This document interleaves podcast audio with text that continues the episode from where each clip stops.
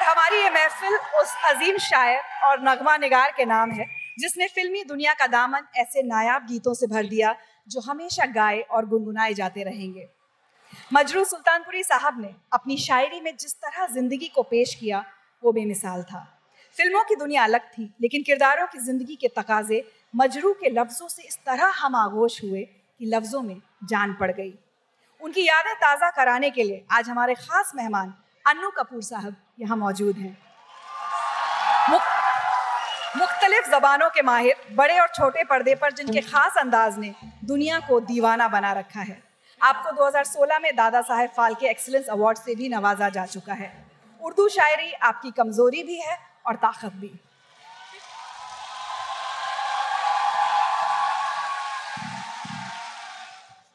खुशामदी खुशामदी जिसने ये शेर ये कहा, शेर था, कहा था कि जला कि जला चले चले जा। हम हम जुनू सिफात चले जो घर को आग लगाए हमारे साथ चले।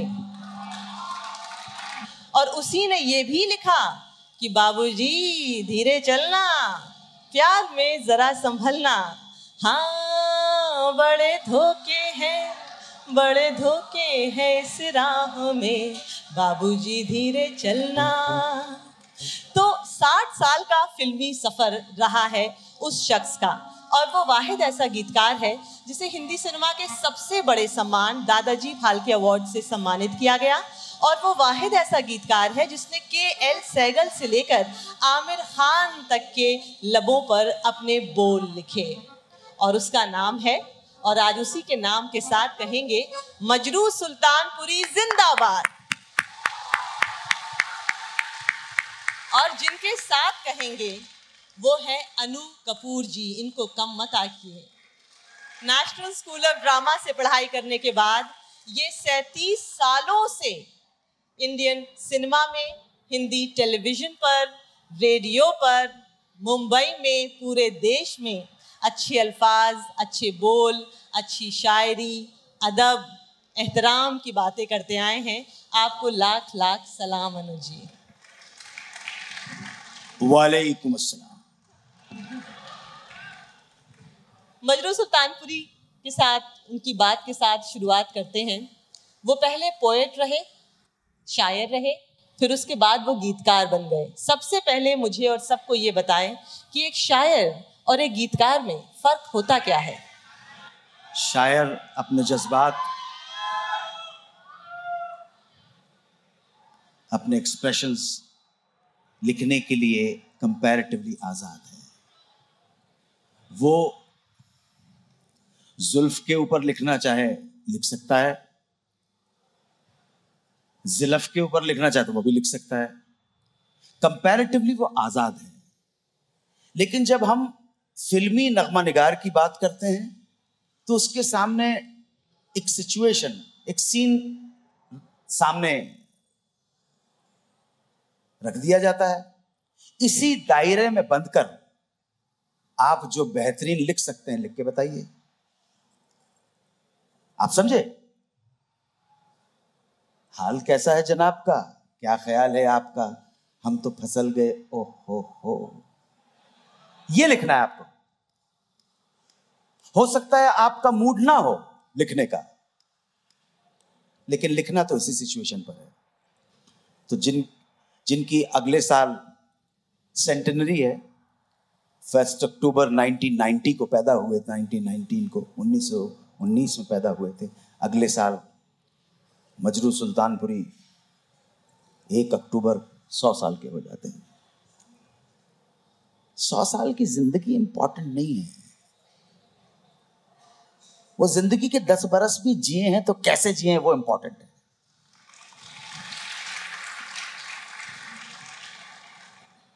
जियो तो ऐसे जियो जैसे सब कुछ तुम्हारा है, मरो तो ऐसे मरो कि जैसे तुम्हारा कुछ भी नहीं तो मुझे बेहद मसरत हासिल होती है, ये बताते हो कि आज मैं तीसरी बार आप शायकीन के सामने यहाँ मौजूद हूँ, रूबरू हूँ। बहुत खुश नसीब हूँ कि आपके दीदार मुझे नसीब हो रहे हैं। जय किस्मत, जय नसीब। अच्छा ये बताइए कि कुछ ऐसे शायर होते हैं जिनके कुछ ऐसे कलाम होते हैं, ऐसे शेर होते हैं जो भले ही आम आदमी के समझ में आए या ना आए उनको शायरी का शौक हो या ना हो समझ में आती हो शायरी या ना हो लेकिन वो शेर उनके हमेशा ताउम्र ज़ुबान पे रह जाता है। मिसाल के तौर पर ये इश्क नहीं आसान बस इतना समझ लीजिए एक आग का दरिया है और डूब के जाना है। फिर दूसरा शेर था कि हज़ारों ख्वाहिशें ऐसी कि हर ख्वाहिश पे दम निकले बहुत निकले मेरे अरमान मगर फिर भी कम निकले। और मजरू साहब का एक ऐसा शेर है जो मतलब हर महफिल में कहीं ना कहीं कोई ना कोई ज़रूर सुनाता है मैं अकेला। आइकॉनिक मैं अकेला ही चला था जानबे मंजिल मगर लोग साथ आते गए और कारवां बनता चला गया। आपको उनका जो पूरा दीवान है उनके जो सारे कलाम हैं उसमें आपके पसंदीदा शेर कौन से हैं? मजरूह को केवल एक शेर एक रुबाई या गज़ल में महदूद करना नाइंसाफी होगी। लेकिन जब आपने सवाल पूछा है तो क्या यक बक क्या सामने आता है? क्या याद आता है? तो जैसे अभी आपने फरमाया था, ज़िंदा का मतलब होता है जेल। देख ज़िंदा से परे। देख ज़िंदा से परे, जेल की चार दीवारों से बाहर बाहर दे। देख ज़िंदा से परे, जोश जुनू, जोश बहार। देख ज़िंदा से परे, जोश जुनू, जोश बहार। रक्स करना है तो फिर पाँव की जंजीर न देख। देख ज़िंदा से परे, जोश जुनू, जोश बहार रक्स करना है तो फिर पाँव की जंजीर न देख। और आपने जिस शेर को अभी फरमाया कि जल गया हमारे साथ, ये सब के सब तासुरात, ये सब के सब जो मुतासर हैं, वो उस वली से, उस पीर से मुतासर हैं जिसका नाम था कबीर। कबीर नाम था। कबीरा खड़ा बाज़ार में लिए लकुटिया हाथ और जो घर फूके आप ना चले हमारे साथ। अगर दम है तो आओ। बात जिंदान की हो रही है। आपके जो ग्रेट ग्रैंडफादर थे मिस्टर लाला लाला कपूर जी उनको बरतानिया हुकूमत में आज़ादी की लड़ाई में शामिल होने के लिए एग्जीक्यूट कर दिया गया था, उनको फांसी पर चढ़ा दिया गया था। और मजरू सुल्तानपुरी साहब का भी जो करियर था, नौशाद साहब के साथ उनको काम मिलना शुरू हुआ था, वो अच्छा कर रहे थे, पैसे कमा रहे थे, लेकिन अपनी सोशलिस्ट लीनिंग्स की वजह से मुरारजी देसाई गवर्नमेंट में उन्होंने कुछ क्रांतिकारी गीत ऐसे लिखे थे इनफैक्ट एंटी स्टैब्लिशमेंट गीत ऐसे लिखे थे, जिनके लिए उन्हें दो साल की सज़ा सुनाई गई। और उनको ये ऑप्शन दिया गया कि आप माफ़ी मांग लीजिए, आप जेल जाने से बच जाएँगे, लेकिन उन्होंने माफ़ी नहीं मांगी और वो दो साल जेल में काट कर आए अपने करियर के प्राइम में जिसके बाद उन्हें काम की भी किल्लत हुई। अब आज के दौर में नेशनलिज्म और पेट्रियाटिज्म की बड़ी बात होती है लेकिन असली पेट्रियट्स तो आप और उन जैसे लोग नज़र आते हैं। देखिए पेट्रियोटिज्म या वो जज्बा वतन परस्ती का वो जज्बा सिर्फ़ जेल की चार दीवारियों तक महदूद नहीं है। ना, जो गए, उन्हें सलाम करते हैं। इस सबब के वजह से जो गए, उन्हें सलाम करते हैं। हर जेल जाने वाले को सलाम थोड़े करना है। पागल हो गए क्या? कबीरा कलजुग कठिन है, साधो ना मिलिया कोई। ये टेंथ, इलेवेंथ सेंचुरी के बाद जो पर्शियन जबान आई, या उससे पहले। सो हमारे मुल्क में वाहवा जो लफ्ज आया है एक्सप्रेशन आया है, टेंथ, इलेवेंथ सेंचुरी के तकरीबन नाइन्थ टेंथ सेंचुरी के वक्त आया है। उससे पहले जब भी कोई अच्छा कलाम पढ़ा जाता था, या आपको किसी की तारीफ़ करनी होती थी तो लफ्ज निकलता था, साधो साधो साधो। कोई बुरा नहीं। तो कबीर कहते हैं कि कबीरा कलजुग कठिन है, साधो न मिलिया कोई, चोर उचक्के मस्खरे तिनको आदर होए। सो हर आदमी जो जेल की सीखियों के पीछे गया, वो वतन परस्त तो नहीं हो सकता है, ना ही वो ईमान वाला और मोमिन हो सकता है। लेकिन कभी कभी ऐसा हो जाता है जो ईमान और मोमिन है, जो वतन परस्त है, अच्छे सोल हैं, नेक बंदे हैं वो भी चले जाते हैं। लेकिन जेल में जाने वाला हर बंदा नेक हो, ये भी ज़रूरी नहीं सही है ना? वरना तो आजकल जेल में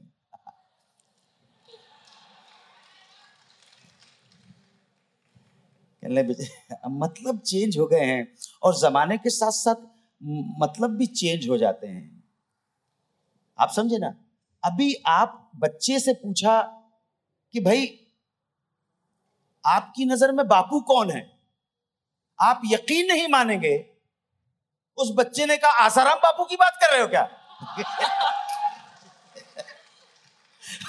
उसका एक्सप्रेशन उस गरीब का क्या कसूर है? आपके मीडिया ने इस नाम को इतना मशहूर और मारूफ कर दिया है कि जो नेकी का काम कर रहे हैं, सबाब का काम कर रहे हैं, उनके बारे में आपको पता हो या ना हो। माशाल्लाह आसाराम बापू के बारे में सबको पता है। अनुज जी उनके कई कंटेम्प्रेरीज थे। जी। शकील बदायूनी जी थे हसरत जयपुरी जी थे। बहुत सारे ऐसे लोग थे जो 50, 60, 70 के दशक में धूम मचा रहे थे। आखिर मजरूर सुल्तानपुरी साहब के काम में ऐसी क्या बात थी कि 60 साल तक उन्होंने आपके और हमारे दिलों पर राज किया? मुख्तसर से बता देता हूँ जिगर मुरादाबादी ने उन्हें एनकरेज किया एक मुशायरे में ए आर किरदार ने कारदार अब्दुल रहमान कारदार ने मुशायरे में आए हुए थे। जमाना अलग था कि मुंबई के फ़िल्म प्रोड्यूसर डायरेक्टर मुशायरा देखने आते थे डिस्को थोड़े जाते थे। वो जमाना अलग था। जमाना अलग था। तो वहाँ पे ए आर कारदार ने मजरू साहब को देखा और ऑफ़र किया। इन्होंने पहले नानुकुर की। हिकमत की प्रैक्टिस करते थे असराल उल हक नाम था। खान तो उन्होंने कहा नहीं यार अ, मैं मैं ये कहाँ लिखूँगा ये फ़िल्म? तो जिगर साहब ने कहा मियाँ अच्छा पैसा मिल जाएगा ठीक ठाक हो जाएगा तुम लिखो। तब 1946 की फ़िल्म शाहजहां में उनके सामने एक मिसरा दे दिया एक ट्यून दे दी गई। वही मैंने बात कर रहा था ना, एक शायर को बाँध दिया जाता है। इसी ट्यून है। वो बेचारा उस ट्यून के ऊपर लिखने लगता है। अब अपने हिसाब से लिखता है कि नहीं नहीं नहीं, ये ट्यून के तो ट्यून तो यही है, लेकिन गाने वाली सनी लियोनी है। अब उसके हिसाब से एक बात एक बात कर रहा हूँ। तो उनको जो गाना पहले लिखने को दिया, शायद जो पहला रिकॉर्ड हुआ था जब उसने गेसू बिखराए, बादल आए झूम के। शाहजहां फ़िल्म का गाना है लेकिन जिस ये फ़िल्म आई, गाने हिट हुए, और जो गाना बहुत ज़्यादा हिट हुआ, वो था मुस्तकिल कितना नाजुक है दिल, ये ना जाना। हाय हाय ये जालिम जमाना। हम दिए मुस्तकिल, कितना नाजुक है दिल, ये ना जाना। हाय हाय ये जालिम जमाना। हाय हाय ये जालिम मकबूलियत देखिए, गाने पॉपुलर बहुत सुपर हिट हो गए सुपर हिट फ़िल्म है और केएल सहगल सरताज है जी और वो तो गाने केएल सहगल तो बगैर शराब का प्याला लिए गाने नहीं गाते थे यहीं से नौशाद साहब के साथ उनका एक वाबस्तगी। बाद में तो रिश्तेदार भी बन गए। मजूर साहब की जो दुख्तर है, वो ब्याही है नौशाद साहब के बेटे के साथ। बात। लेकिन नौशाद साहब ने कहा कि सहगल साहब, ये तो शराब पी के नहीं गा सकते आप गाना अरे कल बगैर शराब पिए तो मैं गाता ही नहीं हूँ। उन्होंने कहा, नहीं, मेरी, मुझ पर भरोसा कीजिए आप। सात दिन तक ट्राई करते रहे। तब जाके गाना रिकॉर्ड किया और केएल सहगल बहुत डिप्रेस हो गए थे गाना में लेकिन जब गाना आया, वो कहता है रेस्ट इज़ हिस्ट्री गाना आया तो केल सहगल ने वसीयत में ही लिखा, कहना मैं वसीयत लिख के जा रहा हूँ कि मेरे जनाजे के वक्त यही गाना बजा था जब दिल ही टूट गया, जब दिल ही टूट गया हम जी कर क्या करेंगे हम जी कर क्या करेंगे जब दिल ही टूट गया दिल ही टूट गया यहाँ से जर्नी स्टार्ट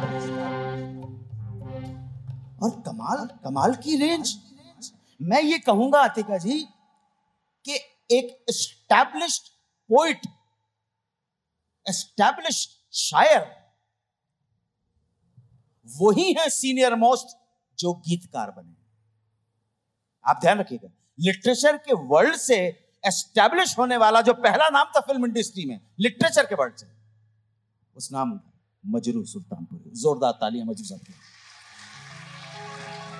क्या रेंज है? पहले गाने क्या है? पहला गाना क्या था? Ya, secara kurang nanti sih.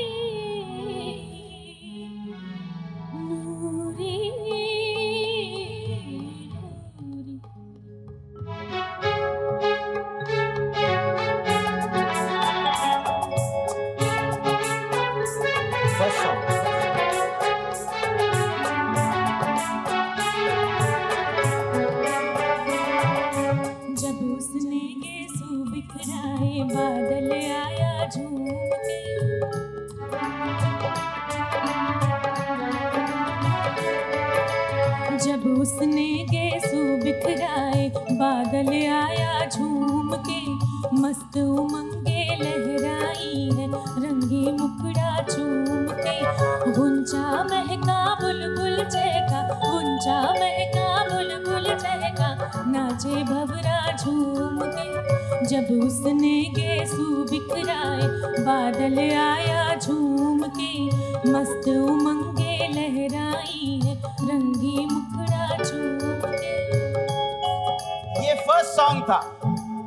दीजिए जर्नी स्टार्ट हुई।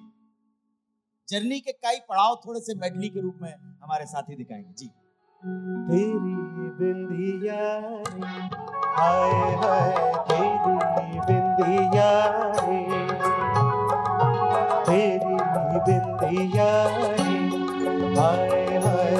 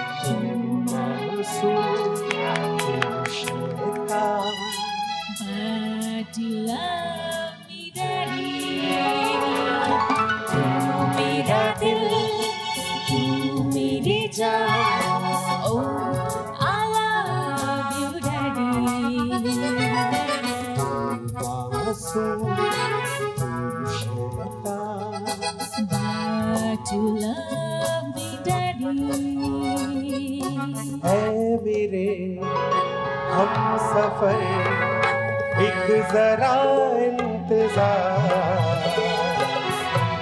सदाए दे रही है दिल प्यार की। है मेरे, हम सफ़र एक जरा